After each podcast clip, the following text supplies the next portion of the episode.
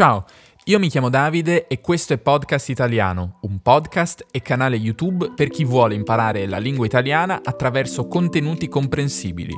Questo è l'episodio numero 29 di livello avanzato. Troverai la trascrizione integrale in formato PDF sul mio sito podcastitaliano.com. Il link è nelle note dell'episodio. Un grazie di cuore a chi sostiene questo progetto sul Podcast Italiano Club e tramite le donazioni su PayPal. È grazie a loro che posso offrire questa trascrizione gratuitamente per tutti. Sul club troverai tanti materiali esclusivi come un podcast extra di approfondimento per ogni video sul canale YouTube e ogni episodio di questo podcast. Quindi se ti interessa segui il link che trovi sempre nelle note nella tua app di podcast.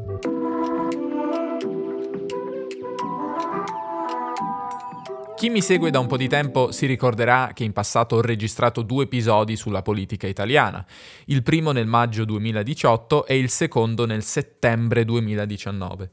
È passato un anno e mezzo dall'ultimo episodio ed è arrivato il momento di tornare a parlare di politica.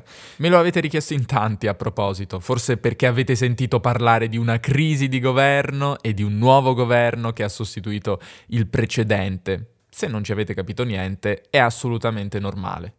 Ho deciso quindi di accontentarvi e di aiutarvi a comprendere meglio che sta succedendo, ma con un ma. Questa volta non farò un video, ma solamente un episodio audio. Perché? Innanzitutto perché il mio pubblico su YouTube è cresciuto molto, almeno di 13 volte dall'ultima puntata sulla politica e oltre al numero totale di iscritti è cresciuta molto anche la fetta di persone italiane che mi seguono e sono certo che alcune di esse non esiterebbero nemmeno un secondo a farmi sapere quanto il mio video faccia schifo e quanto io non sappia nulla di politica. Si sa, la politica è un argomento molto divisivo. Un terzo motivo è che su YouTube, se avete notato, da un po' di tempo tratto argomenti più che altro linguistici mentre uso il podcast per parlare di altro. Un quarto motivo è che, detto fra noi, non ho tutta questa voglia di montare un video di 45 minuti, quindi per questa volta niente video, ma spero che vi possiate accontentare dell'audio. Come nei due precedenti capitoli della serie, anche questa volta mi trovo a parlare di politica dopo che è scoppiata una crisi di governo, che è un po' un classico della politica italiana. Facciamo un po' un ripasso delle puntate precedenti. La nostra serie è iniziata nel maggio 2018, quando vi raccontai la situazione di stallo, durata due mesi, che si era creata dopo le elezioni nazionali del 4 marzo 2018. Ma prima ancora di fare il nostro ripasso, facciamo un altro ripasso di educazione civica, altrimenti temo che non capirete nulla. Che elezioni erano quelle del 2018?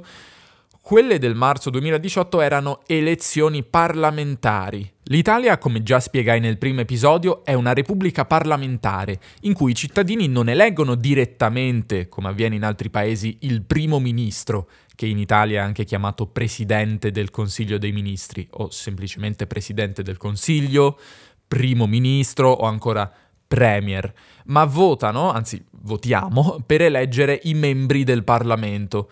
Il Parlamento è l'assemblea che detiene il potere legislativo, quindi emana leggi oppure promulga leggi. Ogni cinque anni in Italia si eleggono i parlamentari. Dopo le elezioni parlamentari incomincia una legislatura, cioè il periodo in cui il Parlamento è in carica e che dura appunto cinque anni. Dopo cinque anni si torna quindi a votare.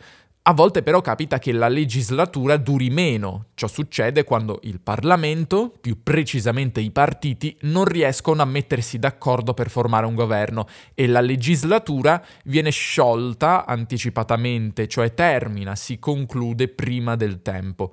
In questo scenario si indicono, si organizzano elezioni anticipate, ovvero elezioni che hanno luogo prima dei cinque anni che dovrebbe durare una legislatura. Le legislature si sono concluse prima del tempo, anticipatamente, più di una volta, per la precisione otto volte su un totale di 18 legislature, l'ultima volta nel 2008. Ma quando si verifica una crisi di governo, e quindi un governo si dice cade e se ne deve formare un altro, non è per niente scontato in realtà che si vada nuovamente alle urne. Andare alle urne significa andare a votare. Se si riesce infatti a formare un nuovo governo, e di solito si riesce, lo scenario delle elezioni anticipate è scongiurato e non è necessario tornare alle urne. E questo è proprio quello che è appena successo in Italia, tra l'altro. Ne consegue che in una legislatura ci possono essere più governi, anzi questa in realtà è la norma, non l'eccezione. Tipicamente durante una legislatura di governi ce ne sono due, tre, quattro. Il massimo storico è stato addirittura di sei governi. Facciamo un gioco. Da quando ho aperto Podcast Italiano nel settembre 2016, quindi quattro anni e mezzo fa circa, secondo voi quanti governi ha avuto l'Italia? Provate a indovinare. Fatto?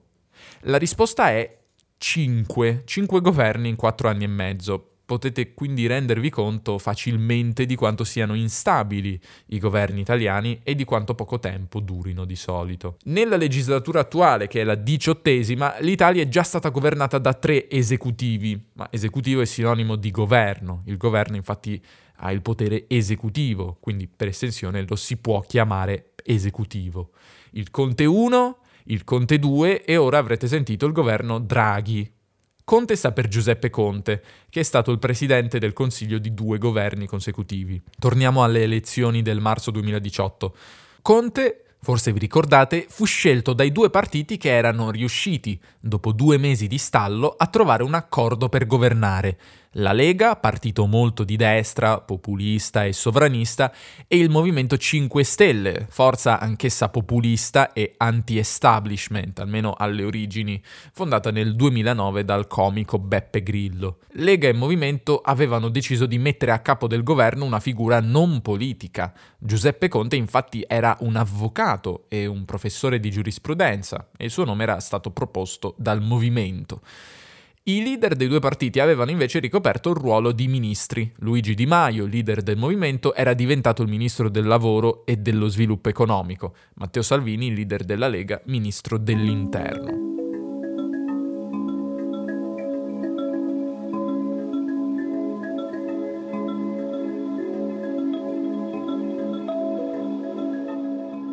Il governo Conte I fu uno dei più controversi della storia repubblicana, caratterizzato da scelte politiche di stampo decisamente sovranista e populista. Nel governo Conte I in realtà Conte stesso non ebbe un ruolo centrale.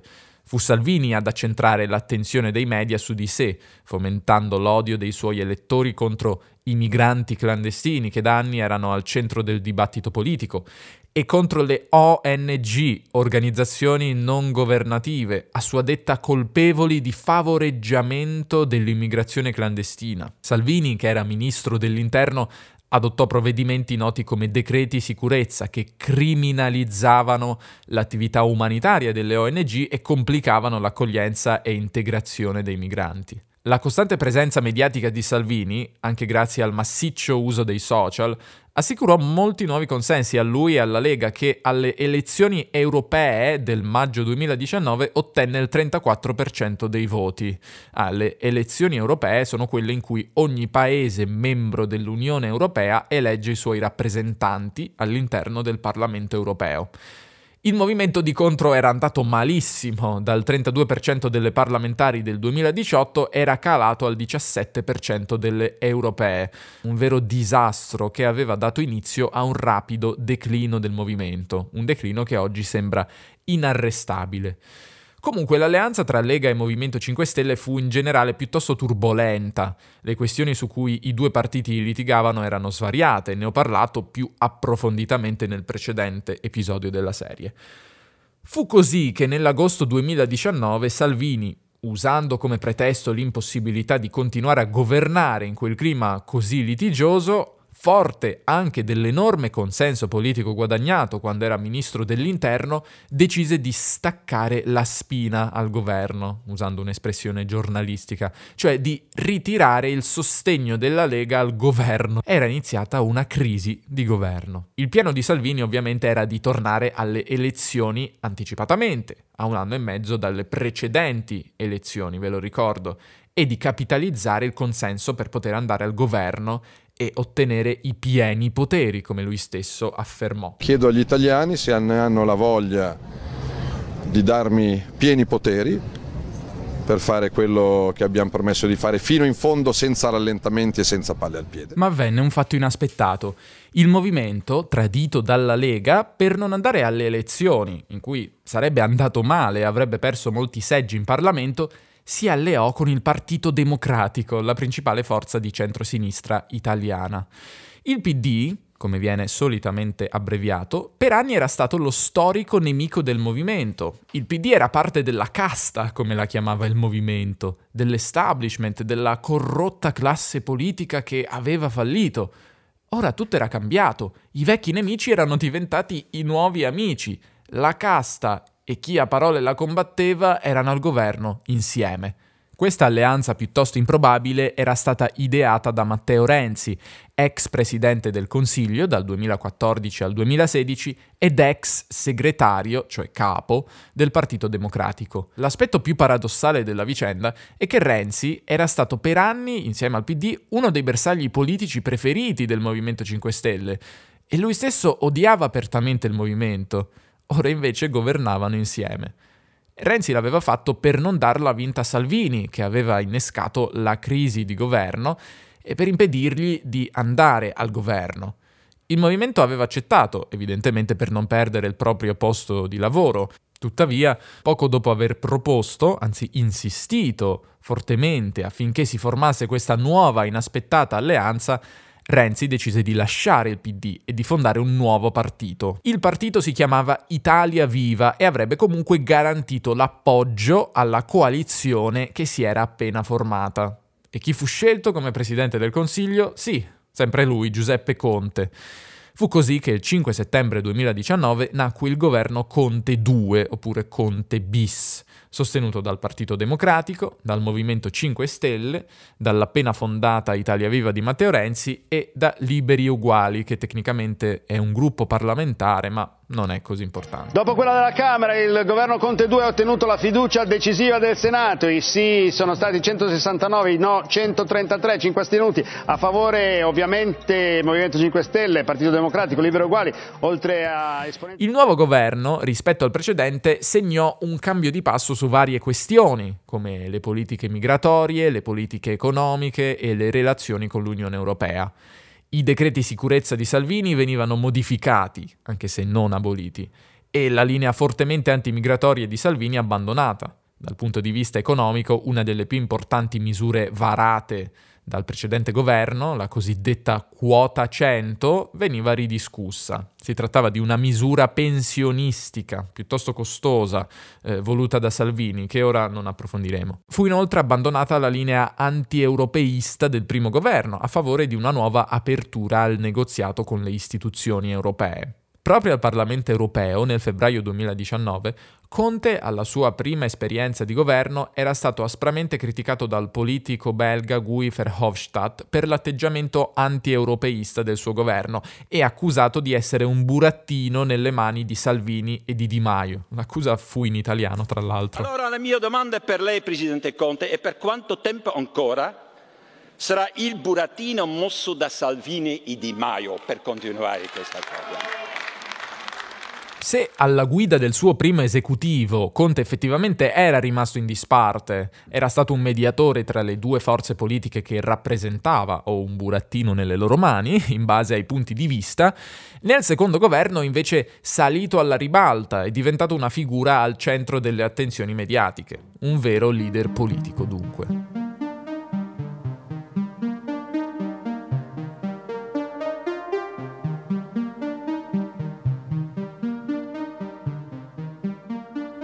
Fare di Giuseppe Conte un personaggio centrale nella politica italiana del 2020 è stata ovviamente la pandemia.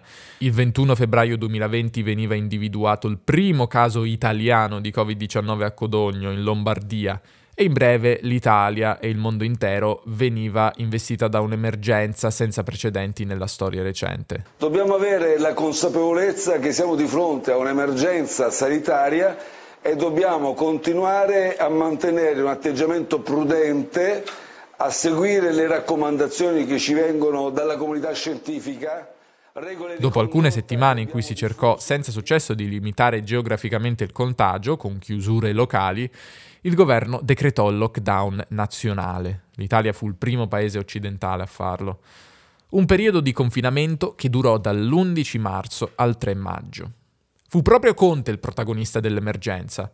Nel bene e nel male, uno dei ricordi che ci rimarranno di questo periodo disastroso saranno le sue conferenze stampa serali, spesso la domenica sera, in cui annunciava in diretta nazionale su Facebook e in tv le nuove restrizioni che sarebbero state messe in atto attraverso i DPCM. È per questo che sto per firmare un provvedimento che possiamo sintetizzare con l'espressione io resto a casa. Non ci sarà più una zona rossa, non ci sarà più la zona 1 e la zona 2 della penisola.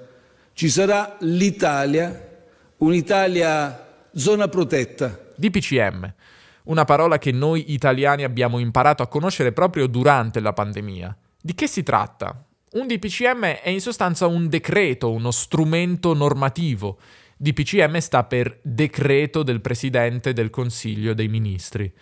L'uso dei DPCM per imporre restrizioni straordinarie e rapide è stato massiccio in questo anno di pandemia, nonché criticato da alcuni di essere incostituzionale. Dallo scoppio della crisi pandemica fino al termine del governo, Conte ha emanato ben 23 DPCM, con i quali venivano adottate varie misure di contenimento del contagio. Si trattava, almeno nella prima fase della pandemia, di decisioni che godevano dell'appoggio della maggioranza della popolazione L'emergenza era percepita come qualcosa di drammatico e bisognava agire in fretta. E l'indice di gradimento, cioè quanto è gradito, apprezzato un politico, l'indice di gradimento del Premier addirittura crebbe. In quel periodo drammatico il clima politico era surreale. Le forze di opposizione, come Salvini, ma anche Giorgia Meloni di Fratelli d'Italia, un partito molto di destra di cui parleremo più tardi, queste forze di opposizione, dicevo, per qualche settimana abbandonarono la loro tradizionale ostilità al governo, ma il clima di solidarietà durò poco, tanto che lo stesso Conte, in una delle tante conferenze stampa serali, criticò duramente proprio Matteo Salvini e Giorgia Meloni per alcune loro affermazioni, venendo a sua volta accusato di aver abusato della visibilità di una conferenza stampa per muovere un attacco ai suoi oppositori come falsamente e irresponsabilmente è stato dichiarato, questa volta lo devo dire, devo fare nomi e cognomi, da Matteo Salvini e Giorgia Meloni. Lo stanno ripetendo dalla scorsa notte per tutte queste ore. Non è assolutamente così. Come ho detto, agli italiani si rivelò un nuovo Giuseppe Conte quello che prima era uno sconosciuto professore di giurisprudenza con il compito di mediare tra Salvini e Di Maio era ora diventato un vero leader politico.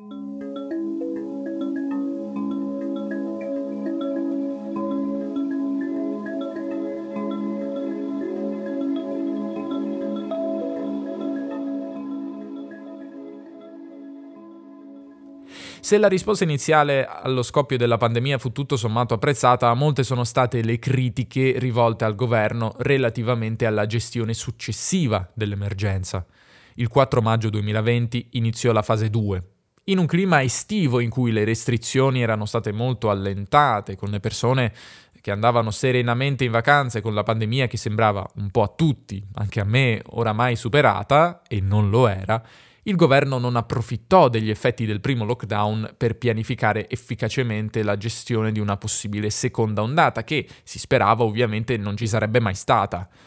L'Italia arrivò quindi drammaticamente impreparata alla riapertura delle scuole a settembre, ripiombando molto velocemente nell'emergenza quando ad ottobre il paese fu investito da una seconda violenta ondata di Covid-19. Ma il governo, al posto di combattere il virus in maniera preventiva, per esempio con un vero lockdown come il primo, temporeggiava, cercava di attendere gli sviluppi dell'epidemia e non adottare misure troppo impopolari, almeno fino a quando la situazione non fosse diventata così grave da giustificare chiusure più drastiche. Il governo quindi non preveniva il virus, ma lo inseguiva. Se il governo inseguiva il virus, Conte aveva iniziato a inseguire il consenso da vero leader politico quale era diventato. Fu proprio Conte a spingere per adottare misure che non scontentassero troppo la popolazione, spesso andando contro la volontà di figure all'interno del suo stesso governo. In effetti gli errori che vengono imputati al governo relativamente alla gestione della pandemia sono numerosi. Vediamone alcuni. L'assenza di test di massa. Il governo aveva promesso di arrivare a un numero di 400.000 test al giorno. Ciò, a più di un anno dallo scoppio della pandemia, non è ancora avvenuto. Non aver garantito la riapertura sicura delle scuole. Le scuole hanno riaperto a settembre senza che, ad agosto, fossero state pianificate misure di sicurezza adeguate. I numerosi problemi logistici, come quello degli autobus troppo affollati che i ragazzi prendono per andare a scuola, non sono stati affrontati efficacemente nei mesi estivi, tanto da costringere il governo a chiudere di nuovo le scuole, eccetto le elementari, e tornare alla cosiddetta didattica a distanza. Le grandissime difficoltà con il tracciamento dei contagi, che nelle fasi più acute della pandemia è completamente saltato, ovvero ha smesso di funzionare. Al tracciamento umano è stata affiancata un'app chiamata Immuni, di per sé anche buona, ma che però non ha avuto una grande diffusione, che non è mai stata inserita efficacemente nei meccanismi di tracciamento dei contagi, i soliti problemi organizzativi italiani, tanto da rivelarsi pressoché inutile. L'aver promesso di creare 3.500 nuovi posti di terapia intensiva a maggio e averne creati ad oggi solo meno della metà i numerosi problemi nel piano di vaccinazione nazionale, affidato alla criticatissima figura di Domenico Arcuri. Nominerò anche un commissario delegato per potenziare la risposta delle strutture ospedaliere a questa emergenza sanitaria. La persona che nominerò sarà il dottor Domenico Arcuri, che è amministratore delega- delegato di Invitalia, e si avvarrà di questa sua... Arcuri è stato il commissario per l'emergenza coronavirus scelto dal governo Conte, un manager politico che lavorava per una società pubblica da più di 15 anni, ma che non aveva competenze specialistiche in campo sanitario. A lui sono stati affidati numerosi incarichi, la gestione delle terapie intensive, delle mascherine, dell'app Immuni, del rientro a scuola, del piano di distribuzione dei vaccini. Arcuri è stato molto criticato per alcune delle sue scelte, tra le quali aver imposto in un momento di scarsità di mascherine un prezzo massimo a cui potevano essere vendute, 50 centesimi, che rendeva la loro vendita economicamente svantaggiosa per molti commercianti, ma anche per aver importato mascherine dall'estero a prezzi esagerati e infine per una sua idea molto controversa che prevedeva la creazione di 1500 padiglioni a forma di primula. La primula è il primo fiore della primavera ed è stato scelto come simbolo di marketing della campagna di vaccinazione italiana. 1500 padiglioni, dicevo, cioè strutture temporanee da allestire nelle principali piazze italiane dove eseguire parte delle vaccinazioni. La primula è anche la forma che avranno i padiglioni temporanei per la somministrazione del vaccino che saranno dislocati nelle principali piazze italiane. Il commissario straordinario... Strutture che però già al momento della loro progettazione sembravano gravemente inefficienti e ciò è ancora più grave se si tiene conto del loro costo pazzesco, 400.000 euro a padiglione, e non realmente necessarie, dato che esistono già tante strutture adeguate, tanto che la loro costruzione è stata accantonata dal nuovo governo e il commissario Arcuri è stato, per la gioia di molti, rimosso. Niente padiglioni floreali, dunque, anche se il piano di vaccinazione continua ad avere un bel po' di problemi. Oltre all'aspetto sanitario dell'epidemia, il governo ha dovuto affrontare, come ogni paese, la grave crisi economica causata dal Covid. Non si può dire che il governo non abbia cercato di mitigare l'impatto della crisi. Lo ha fatto, approvando numerosi decreti pensati per sostenere le imprese, i lavoratori, le famiglie attraverso aiuti economici di vario genere, ma anche con i controversi bonus, per esempio il cosiddetto bonus vacanze, un contributo di 500 euro da spendere per andare in vacanza di cui in teoria potevano usufruire le famiglie con un reddito basso secondo molti, uno spreco di denaro pubblico, ma in Italia ci piace indebitarci. Il governo ha infatti speso un sacco di soldi, indebitando lo Stato ancor più di quanto già non lo fosse. E se non lo sapete, il colossale debito pubblico italiano è un problema da sempre.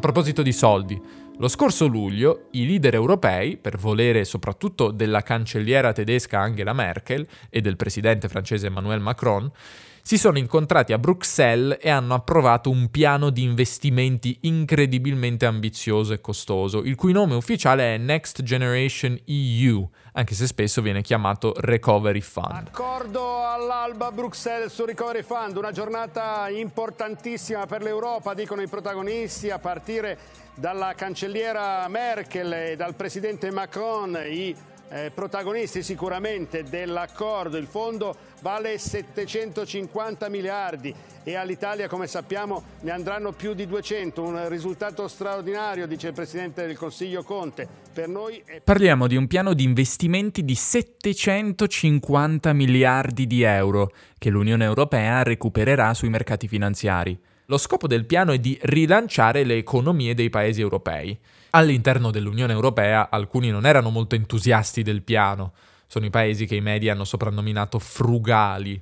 Austria, Danimarca, Olanda, Finlandia e Svezia. Durante i negoziati questi paesi avanzavano alcune richieste, tra cui l'inserimento di un diritto di veto sull'erogazione dei fondi verso i singoli paesi, cioè volevano poter bloccare l'erogazione dei fondi ad altri stati, nel caso in cui gli sembrasse che tali stati non stessero spendendo bene i soldi.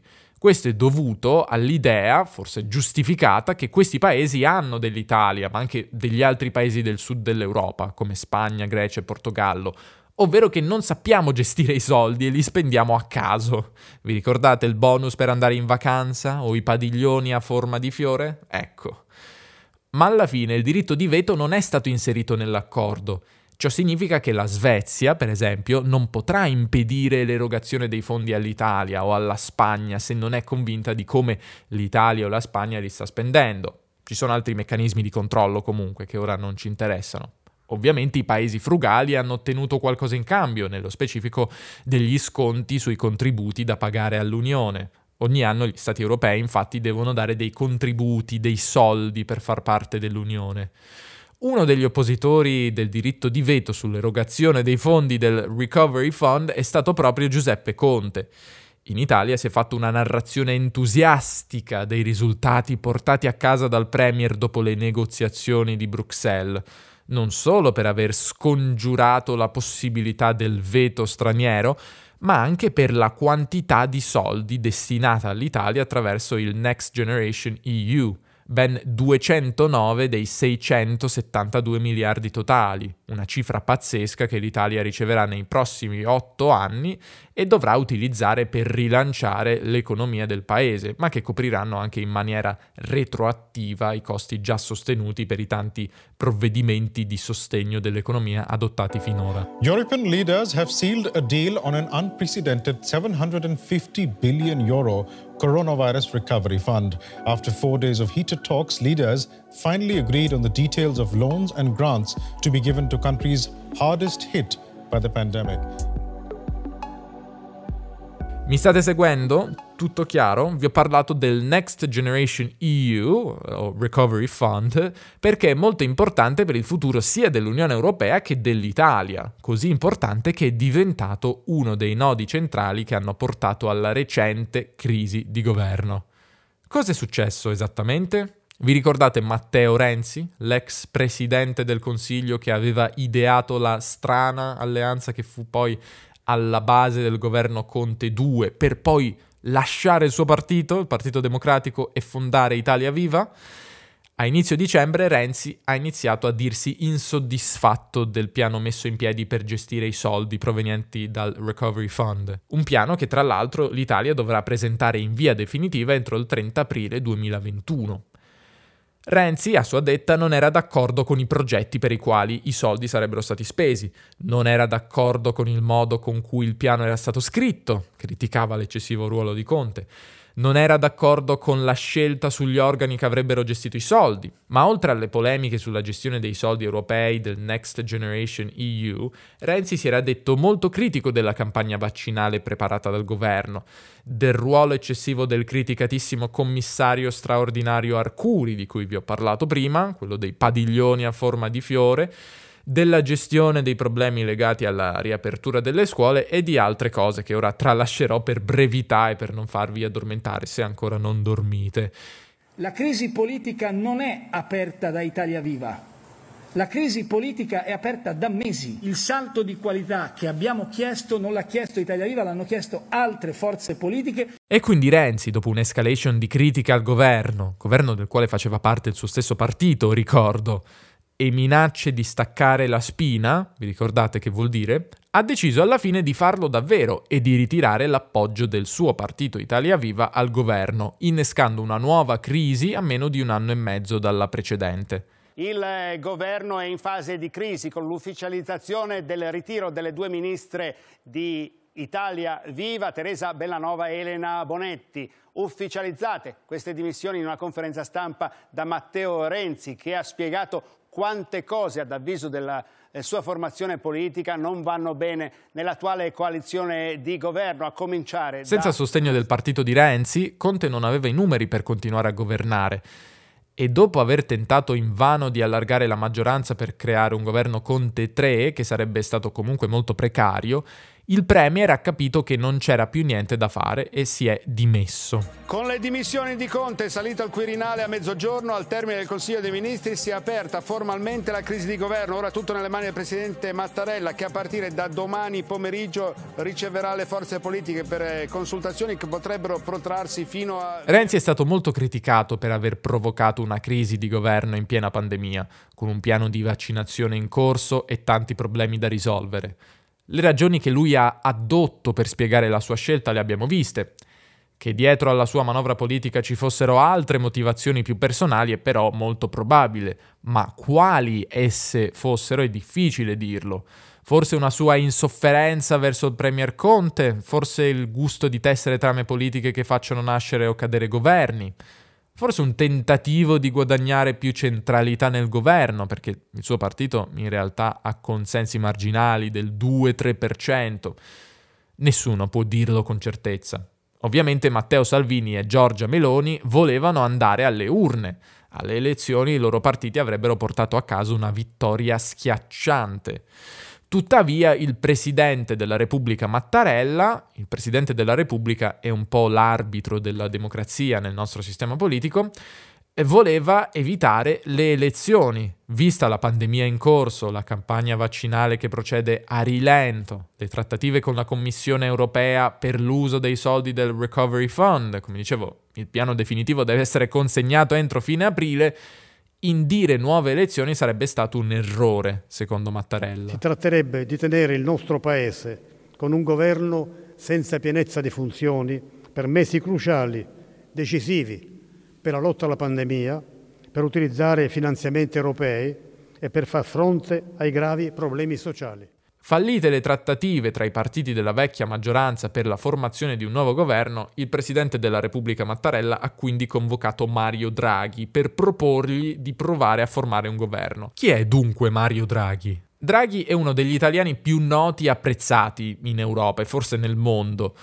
73 anni, nato a Roma, diventato orfano da adolescente di entrambi i genitori, si è formato come economista e ha ottenuto un dottorato al prestigioso MIT di Boston, una delle università più rinomate al mondo.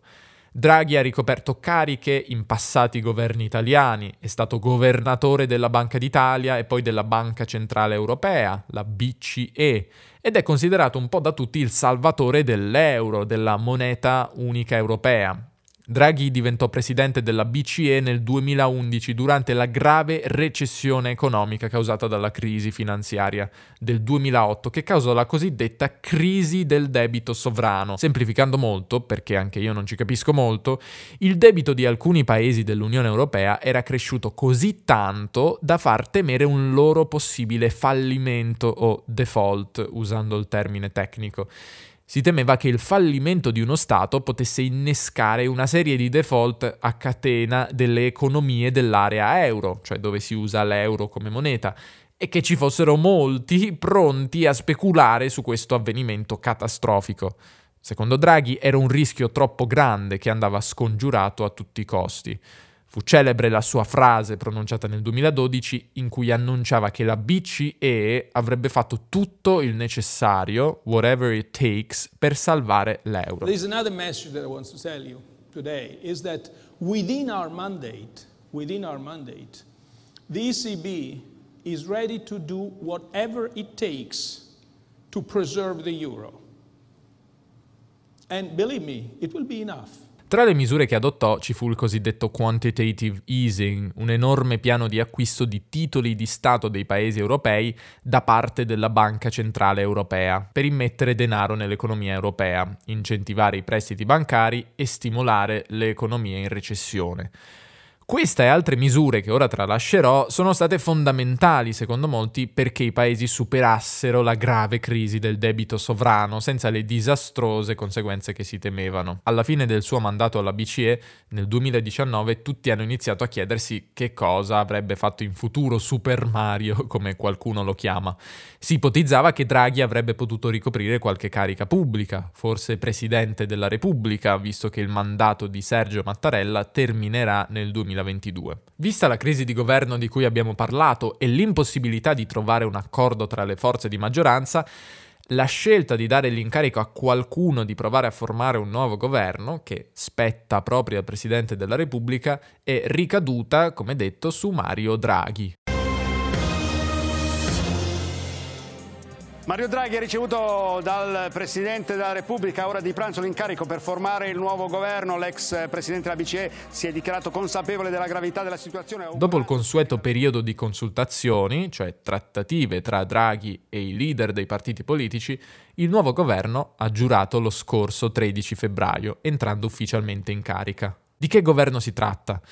È un governo sostenuto quasi da tutti i partiti, quindi non solo dalle forze che sostenevano il governo precedente, ma anche da forze che prima erano all'opposizione. Forza Italia, il partito di Silvio Berlusconi, la Lega, il partito di Salvini e altri partiti minori.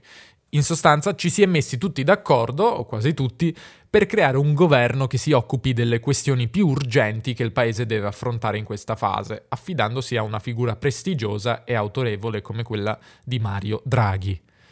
Il 17 febbraio scorso Draghi ha tenuto un discorso al Senato che è stato molto apprezzato. Nel ringraziare ancora una volta il Presidente della Repubblica per l'onore dell'incarico che mi è stato assegnato, vorrei dirvi che non vi è mai stato nella mia lunga vita professionale un momento di emozione così intensa e di responsabilità così ampia. Ha ribadito la forte appartenenza all'Unione Europea e all'euro ha parlato dei gravi effetti economici della pandemia, ha parlato di vaccinazioni, ha parlato molto di ecologia e di cambiamento climatico.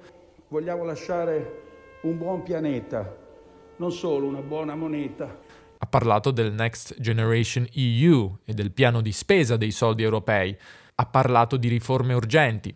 Draghi ha mostrato una visione a lungo termine, parlando addirittura del 2050, il che è apprezzabile dato che uno dei problemi della politica italiana è di guardare al futuro prossimo e non avere una reale visione per il futuro remoto. Vi consiglio a proposito di ascoltare il discorso di Mario Draghi o in generale di sentire come parla perché il suo italiano è molto sobrio, quasi privo di anglicismi e molto neutrale a livello di pronuncia.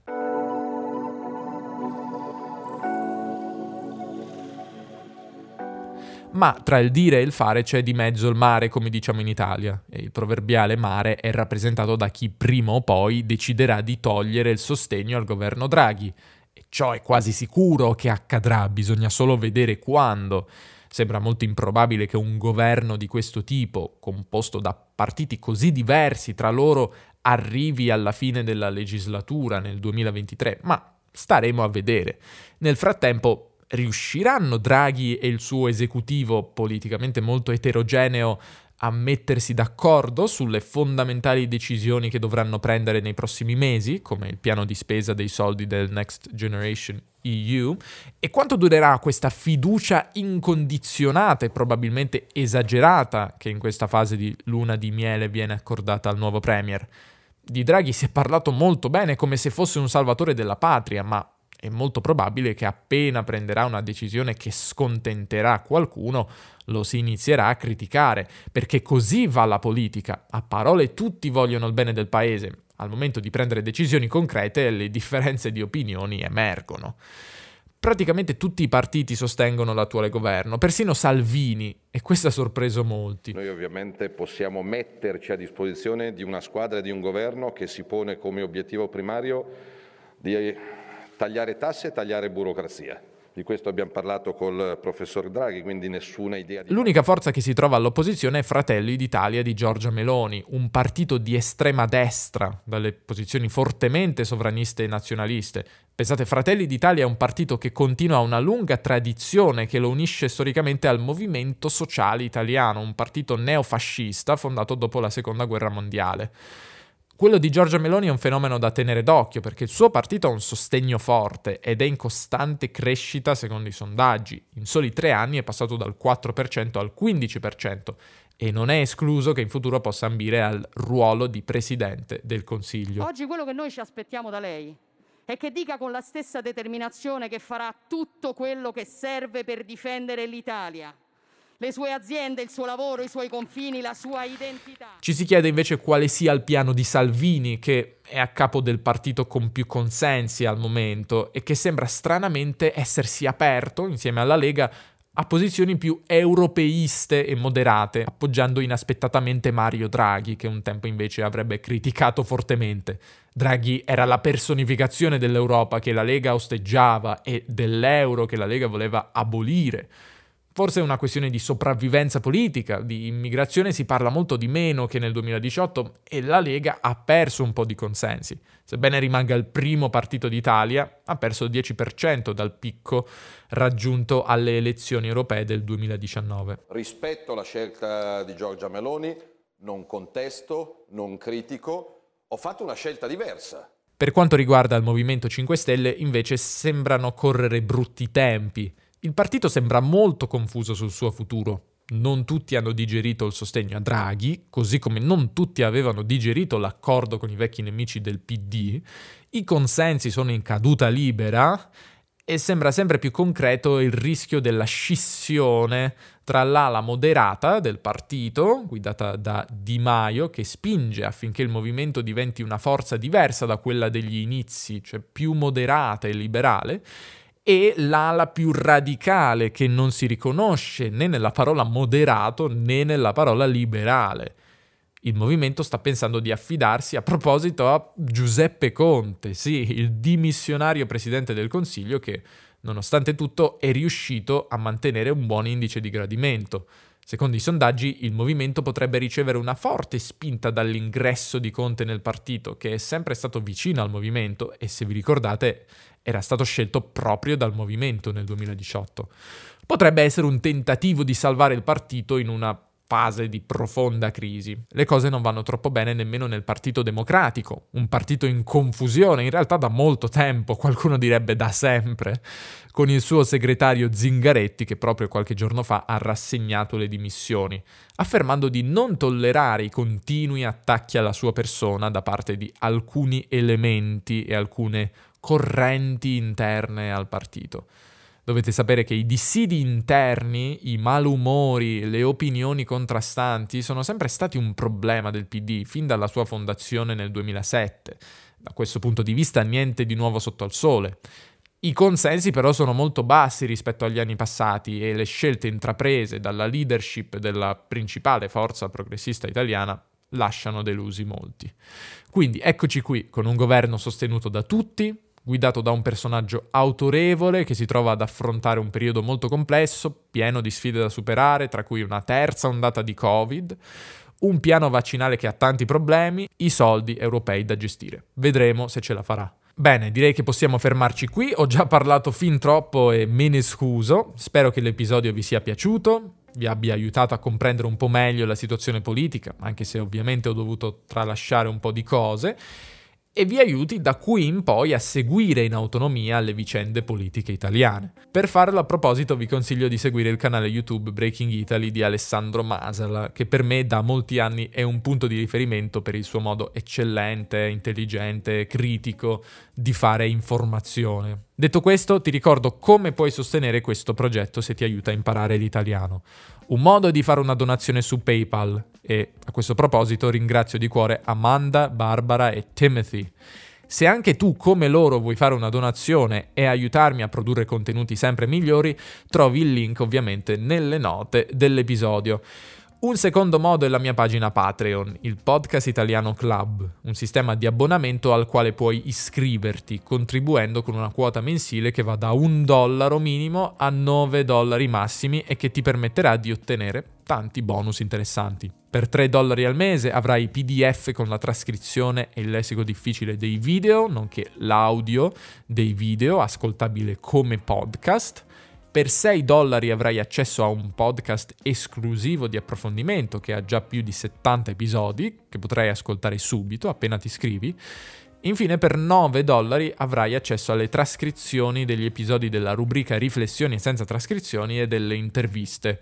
Ah, se ti abboni subito, per un anno intero avrai uno sconto del 15% se la trascrizione di questo episodio è accessibile gratuitamente proprio grazie a chi dona su PayPal e ai membri del podcast Italiano Club che mi aiutano a fare questo strano lavoro. Grazie davvero a tutti voi per il vostro sostegno, un abbraccio, alla prossima!